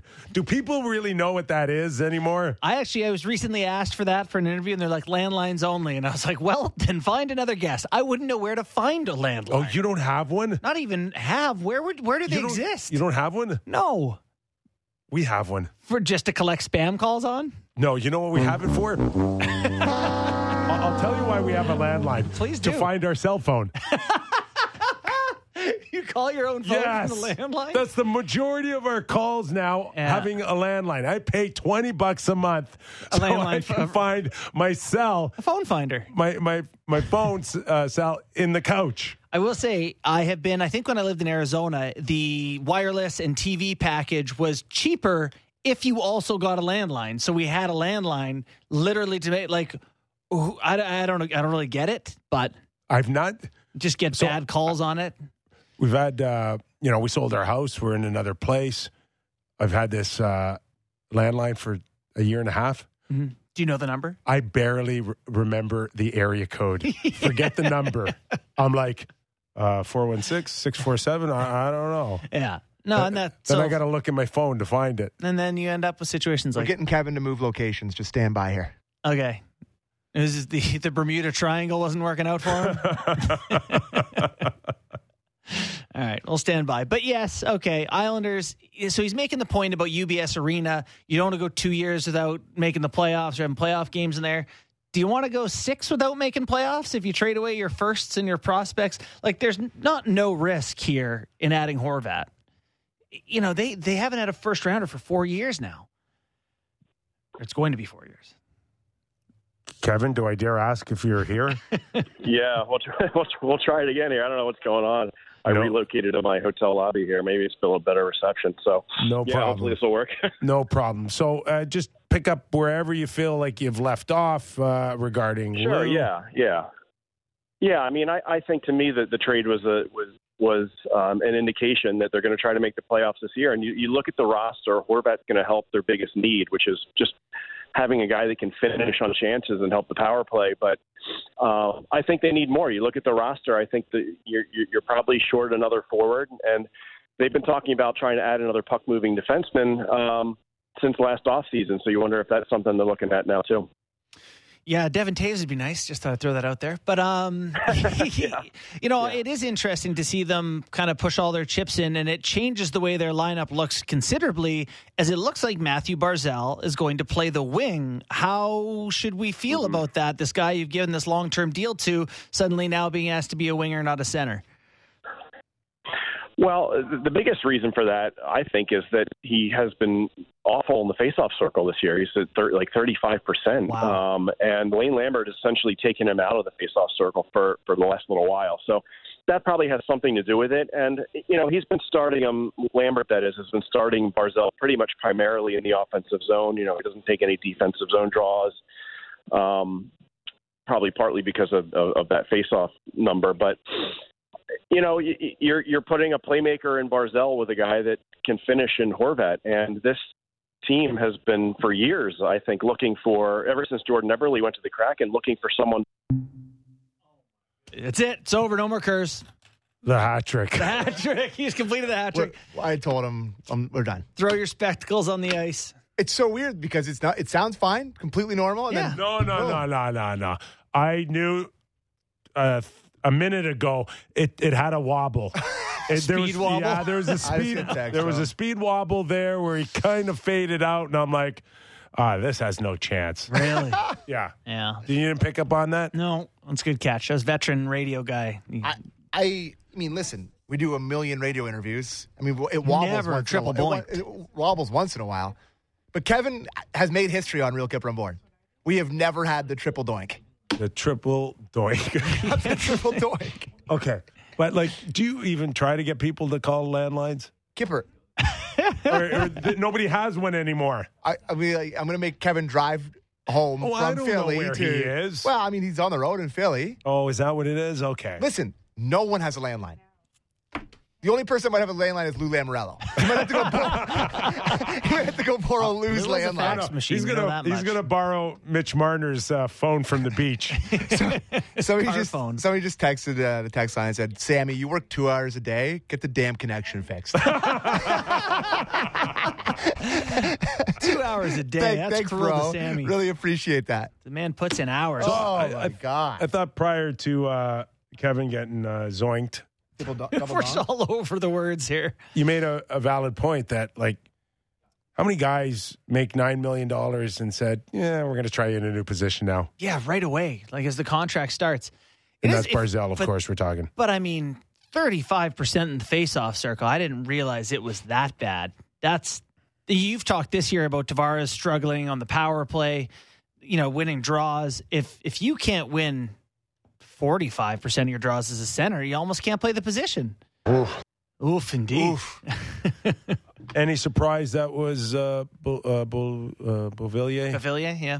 Any surprise there? Like, I I was I thought maybe a, a Josh Josh Bailey would have been more of a, a dump of Yeah. contracts than Beauvillier.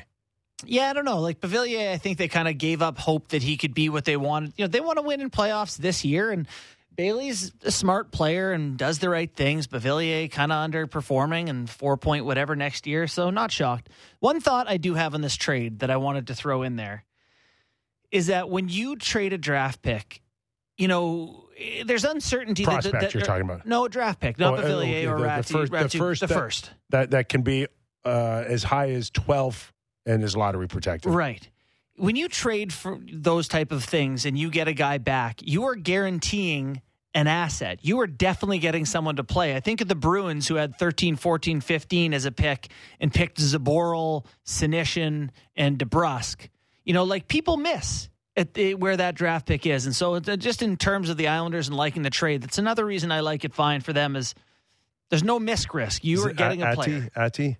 Atu Ratu. Atu? Atu Ratu. Ratu. Ratu. Do you know anything about him? Yeah, I do. Great shot. Um, you know, really, really good guy in terms of getting, you know, when he has time and space to shoot it, bigger body, kind of waiting on his foot speed to come around. Don't love that generally, right? And tough to be slow and Listen, we we know Lou Lamoriello historically, uh, one of the best general managers, engineers of uh, championship hockey. yes. All of it, like it's well documented. Hall of Famer. Yeah. What happens if this doesn't work, and they miss the playoffs? hmm Where is Lou with the Islanders moving forward? Do you think there is a possibility that they could go, uh, Lou, time's up? I do. Or would Lou be in a position to move up Uh and then bring someone else for the day to day operations? Kyle Dubas. Yeah, it's uh, yeah. After he gets fired from Toronto, Dubas. It is. It, it's an interesting question, but I don't think that Lou is capable of being a casual advisory guy. I just don't think that's in his DNA. And I think that if you're tired of Lou, you're tired of Lou. Like you've had enough. So, you know, you think that's a possibility if they miss the playoffs? Like you know, like we said, two two years in a row, a new building, no huge, playoffs. Huge risks too, right? Like I mean, he's given out big contracts, and they're trying to put a playoff team on the ice, and you've traded assets. You know, I think the criticism of Lou in New Jersey would have been, you know, what he left with the left them with wasn't a pretty picture. Um, and the Isles here, no draft picks, not, not nothing in the prospect pipeline that's particularly moving. Like they have gone all in on now, and if now isn't good enough, then yeah, I can see them saying, "What are we doing here with this guy?" I am the For the first. record, I don't think that's how it should go. I, but I am the first one to say, "Hey, someone wants to throw me sixty-eight million. Um, I'm scratching real fast." Yeah. but there is a, also a risk on Bo Horvat's outside of the guaranteed money, yeah. and that is to your point that if it's not heading in in a great direction, this is a team with like not a lot of Right, you could be bad for a while. You could be bad for a while if this thing goes south. for sure.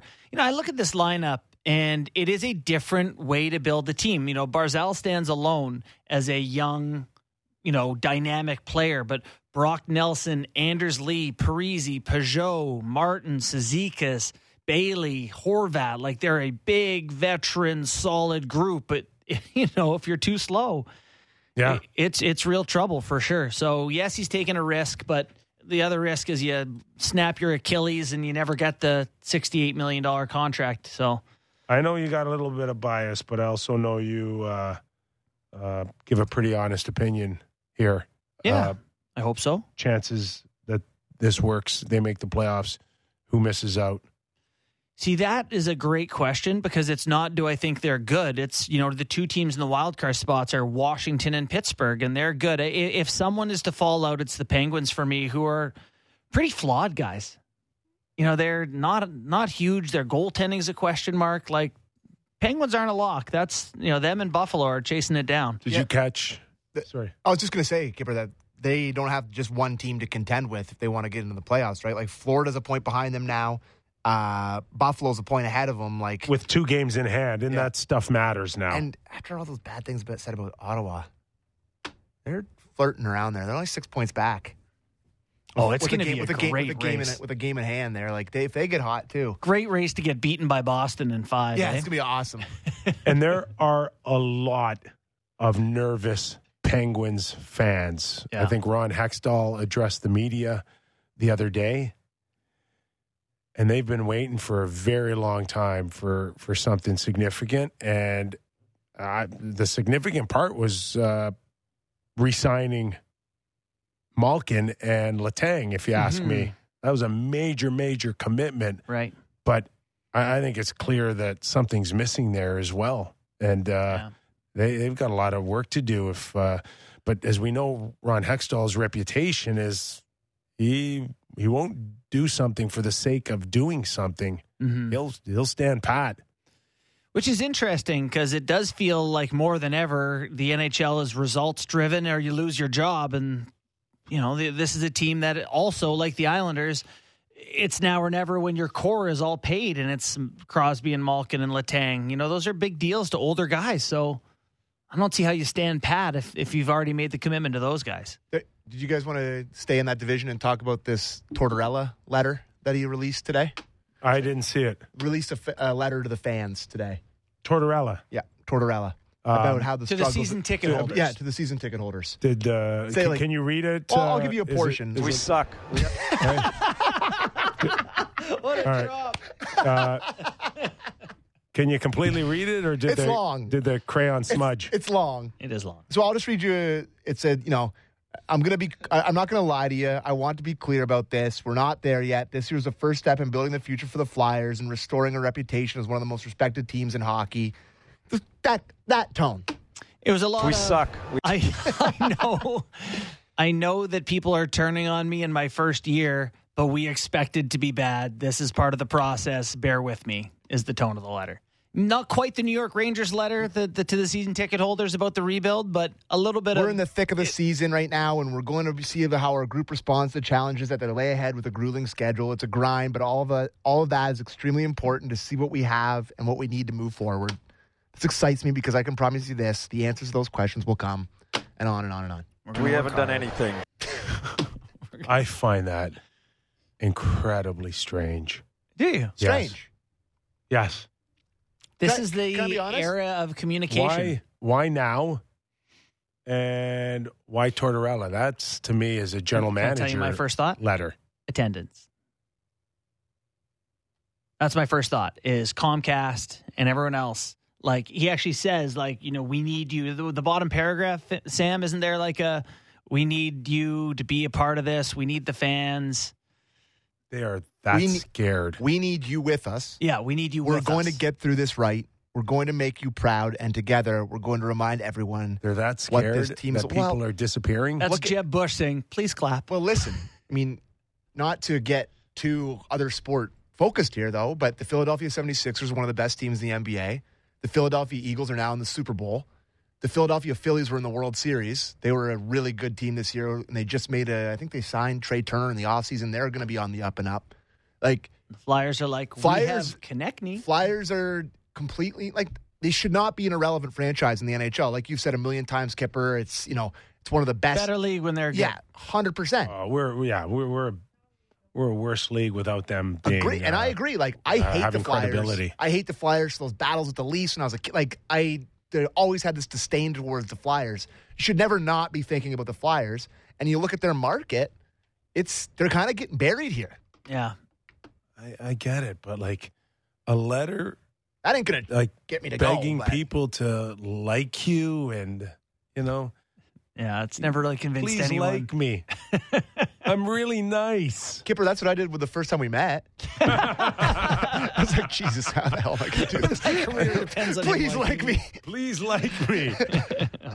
I mean, Yeah. I I think there there could have been better ways to kind of remind people of that without actually writing a letter on your hands and knees. I, I think the the a fair question is: Did he just decide to do that impromptu, like he wanted? not a chance. right. So No then, not a chance. Designed. is it related to the Provorov public PR mess? I would think that that was. Uh, Had something to do with it?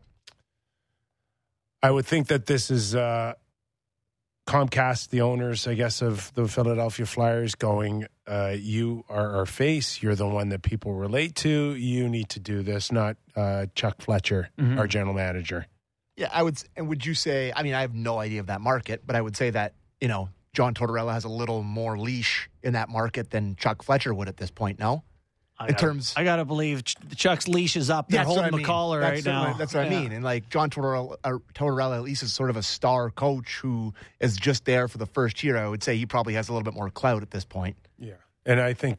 What was your question? If this had anything to do with uh, Provorov? Yeah, the PR. No, mess. no. This this has everything to do with where they are in the standings, and I guess again, I don't think it's a coincidence that, to Sammy's point, Eagles are looking at a Super Bowl. Other sports are thriving. Mhm.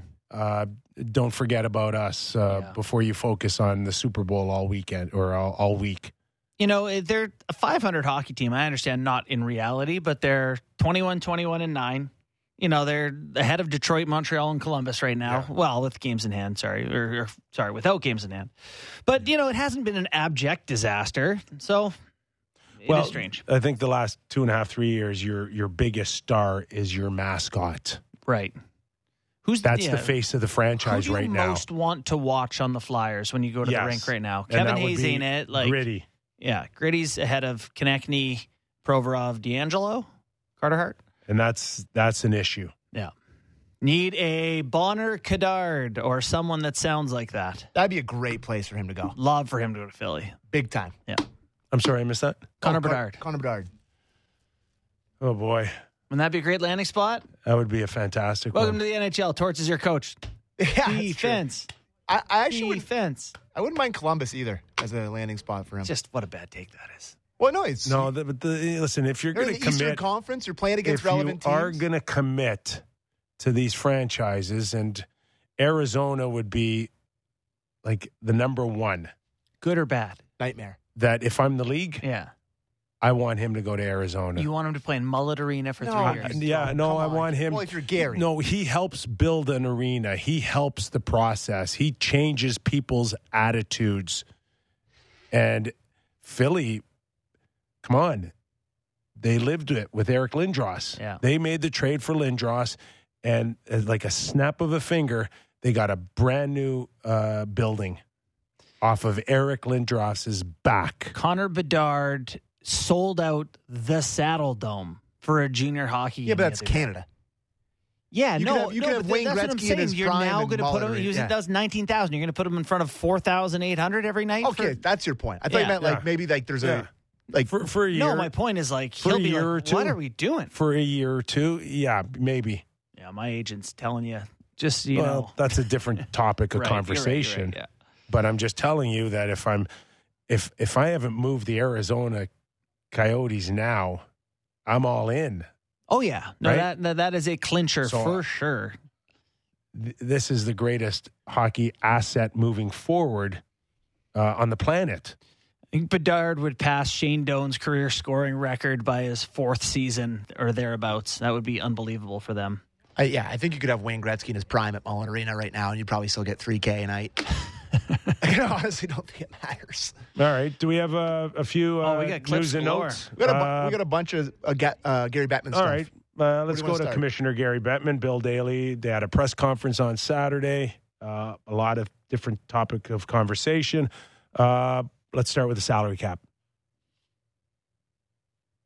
Bill Daly. Well, actually, there is a competition committee, and we have this. There's really no change uh, in our projections from where we were in December, so uh, it remains the same. Um, and we have not engaged with the Players Association on, on this specific issue at all since December either. They seem to be otherwise occupied on, on uh, important matters, so uh, I'm sure when the time's right, we'll get to it. Well, it's hard because uh, there's no one to really talk to in the PA. They're looking for a new executive director. The Mhm. name Marty Walsh has come up, a former mayor of Boston. I was going to ask you, who's that? No disrespect to Marty Walsh. I just don't know who it is. Yeah. Former mayor of Boston. Interesting. Any hockey ties? Uh, none that I know of. Just Alan's brother. That's all. No no, no relation to uh, Alan Walsh, the prominent uh, agent in the National Hockey League. Do you think they should have a? I guess it doesn't. Uh, this one's off the charts, boys, for sure. For me, anyways. Uh, but a well-known politician on the East Coast that has no particular hockey background, to my knowledge. Can I give you a hot would- take but- on that? But would come in as uh, someone that is knows the political landscape of Yeah. negotiating Yeah. contracts, B, uh, CBAs. Maybe that's maybe that's the hook here. Okay. But I, I don't know how hard that's going to be needed moving forward on a on a system that already works predominantly on 50-50. You know, I I I vacillate on this. How much do you think having hockey? I feel like hockey is a unique little animal. Like you have to understand the ins and outs of this sport and its history and its cultural impacts and all that. You know, to understand it, and not that. I guess that's just a separate, entirely business aspect. Is that fair? Like you don't need the hockey side for that part. I know I'm not trying to be like a gatekeeper Yeah. that someone from the outside couldn't Yeah. come in and do a great job. Maybe he can. It just hockey's weird. It is weird, and under any circumstance, whatever you're uh, dealing with, Mm. I'm a firm believer of uh, pick your poison or pick your battles. Mm-hmm. And I think you do have to have a culture and understanding of, of the game and, and what's important to the players and what's not. And what, Strikes we've been through. what- uh, and, no, forget that for a second. But little stuff too. What matters to players, what doesn't, what's where you want to draw the line on on stuff that you believe in and where principles lie. Mhm. And then there's kind of the tradition of of what you're fighting for as well. I mean, it's hard for someone to come in on the outside and and have that grasp. It's going to take a lot of hand holding. Right, which you'd like to not have to do with the head of a pretty big entity. Personally, that's my well, they thought, tried it uh, uh, a while ago with uh, Paul Kelly, who came off, I think, the heels of Ted Saskin, if I'm remembering this correctly, and he didn't. He, he did not last, and he was a, a, a major prosecutor out of Boston as Mhm. well. And my guess is Paul Kelly would know Marty Walsh. They'd ha- they would have crossed paths. They might even be friends. I don't know, um, but uh, it did not fare well for for Paul Kelly. And the longer he stayed, the more people felt uh, players that um, the hand holding is just a little bit too much of, Yeah. a, of a task right now. yeah, okay, fair enough. Well, that'll be interesting to keep an Yeah. eye on. Um, we do have more clips, Kyper. Do you want to do? I- Okay. Oh, this one's good. okay. The playoff format. yes. Yeah.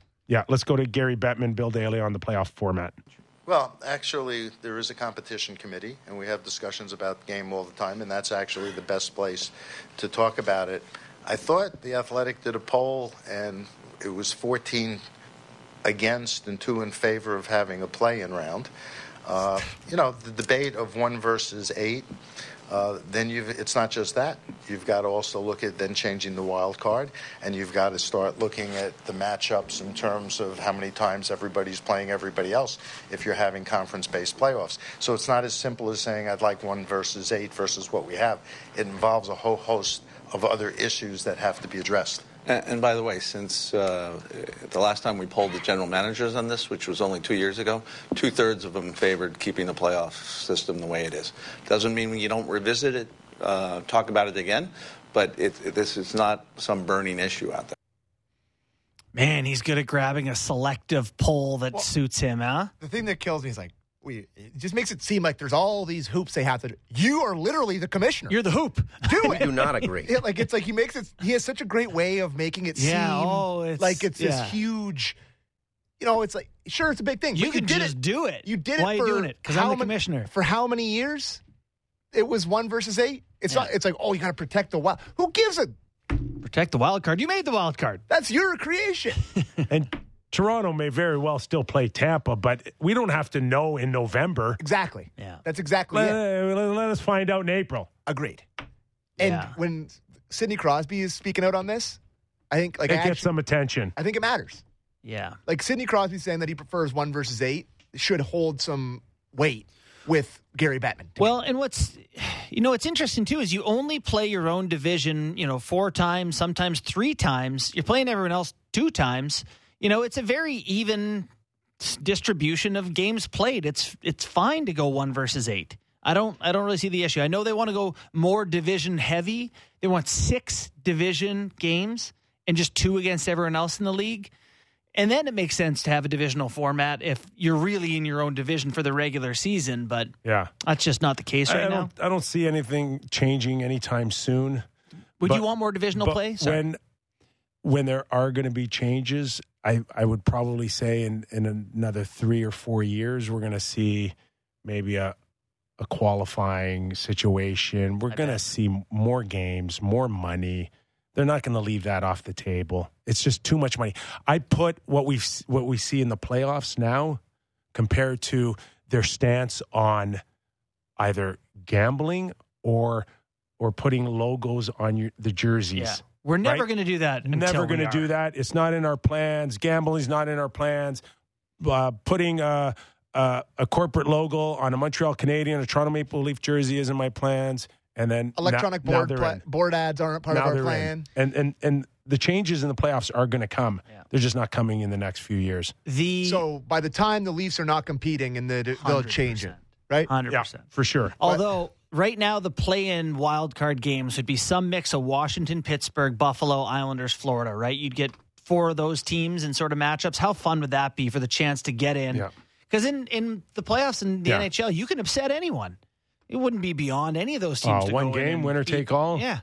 Now you've got true parity. Like Yeah. you, you don't have parity for 82 games because t- teams get knocked out now in November, but Yeah. you do have it on a one night winner take all. That would be really fun. Okay, uh, the weekend wasn't. Uh, there was some controversy uh, involved with uh, Commissioner Bettman and, and Bill Daly. A lot of people, uh, you know, uh, forced Gary, I think, to uh, defend a little bit uh, of, of of the Pride Night situation. Uh, your thoughts on on that? Was it uh, was it a bigger deal than uh, than it was made out to be, or do No, you think well- it put him on the spot? I feel like you know his sole goal. And, you know, I saw the interview with We Ron got- we got MacLean. the clip of him answering it too, as well. If you want to get, if you want to, Sure, Do you want to hear it? Yeah. Well, I, actually, the Rangers didn't, as an organization, opt out of Pride Night. Actually, I think you were in the building, and they activated across the board. And uh, other than one, other than a couple of players uh, not wearing the Pride jersey, uh, we had a very uh, significant Pride Night presence uh, and activation. Listen, you know what our goals, our values, and our intentions are across the league, whether it's at the league level or at the club level. Uh, but we also have to respect some individual choice, and some people are more comfortable embracing themselves in causes than others. And part of being diverse and welcoming is understanding those differences. See, I I think he handled that well. Yeah, but why does he have to be so combative off the top always? yeah. So sorry. No, it's just like I- I was gonna say agree. that earlier in these it was a- it was a very, it was a very lawyer answer, and like he probably like he had that prepared, and he Yeah. said perfectly what he probably he wanted to say. But I just don't know why he has to come off the top with all these questions so adversarial. Do you notice all that the both time. Daly and Bettman at the start of the questions? Well, actually, we have a competition committee It's for like that. well, like well, actually, is not the way Well, that actually, Yeah, see, to me, he's just a Okay, lot of his but I mean, perception. those are little those are little quibbles. Yeah, no, yeah. but that's a little lot of his perception is people get pissed off at how adversarial Yeah. it is towards everything. But we are now going into supporting in, individual choice, Mm-hmm. and that may not sit well with a lot of people, but we have to respect that, do we not? You know, I, I think he did a good job of framing the idea that they can't make people do things they don't want to do, whether their attitude is right, wrong, or otherwise. And so we're just going to try to avoid those situations. And I, I get from a league commissioner standpoint why the best thing to do is just say, I can't make them do it. You know, what do you want me to do? and that's where we are today. Yeah.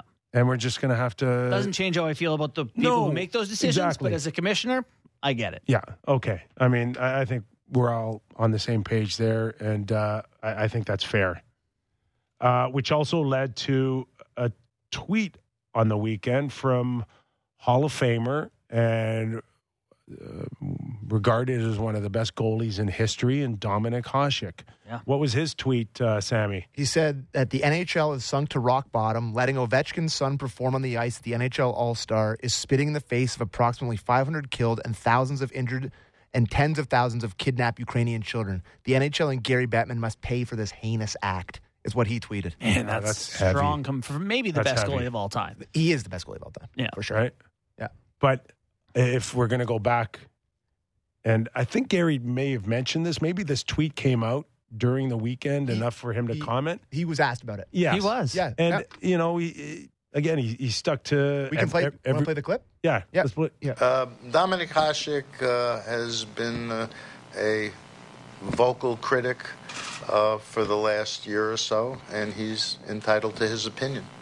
I don't think he speaks either for the Czech government or people, but he is entitled to his opinion. And that is it. it. It goes back to individual choice. So,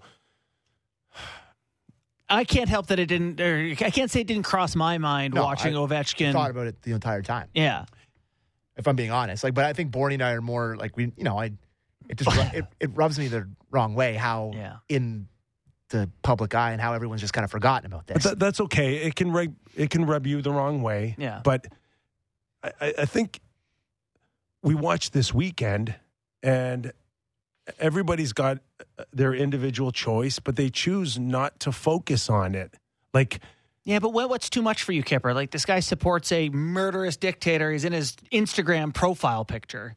here's when here's when it's too much when i don't want to support it any longer right when i choose to say i don't want to uh, i want to stop making my living from it I, I choose not to support it I, to, I choose not to buy tickets anymore they're not at that key. it's it's not affecting the bottom line so why why do we have to draw attention let me ask you something pretty well covered by the media right on the weekend The event very well received with the media. Lots of media, Yeah. right? Yeah. How many people asked Sidney Crosby, how do you feel about Ovechkin? Like you want to go down on a Mhm. breakaway with him. How do you feel about him having Putin on uh, on his social media? Did one pe- person ask him that question No. that I know of? no. Right? But, but I don't get like, where you're going with that. my my point is that like at the end of the day, people that matter on the bottom line don't really care. So They for don't Bettman, it's like- for Bettman, yeah. why should I care? Yeah. If it's not affecting my business and my bottom line, why should I care? Yeah. But that's painting a pretty, I- I guess, a poor picture of someone who's that's all they care about. You know, a lot of people would say, well, you should care because you should care. It's people, it's lives, it's, you know. Doesn't affect the bottom line. He's a business guy. He's there to make the owners money. Well, don't, I mean, go ahead and expect to get booed then. you know, Booed. like, yeah. But when you stop showing up to buy his tickets, Yeah. then he'll notice. well, May get- may get do there it mo- eventually. Hey, by the way, boys, big time listener of the show, one of my best buddies, oldest buddies in the world, Donnie LaHaye. Happy birthday to you today, buddy. Was it Lahey? Nice. one of my best buds. Happy loves the show. Tell him to call in and you can drop him. All right. That was a quick two hours. Thanks for joining, everybody. Our thanks to Kevin Kurz from The Athletic. Did his best. And Dave Nonis, general manager, former general manager of the Toronto Maple Leafs. Eric Fun Francis, show. too. And Eric Francis. Oh, thanks. Then my concussion kicked in Gotcha, there. buddy. We're back tomorrow, everybody. Have a great night.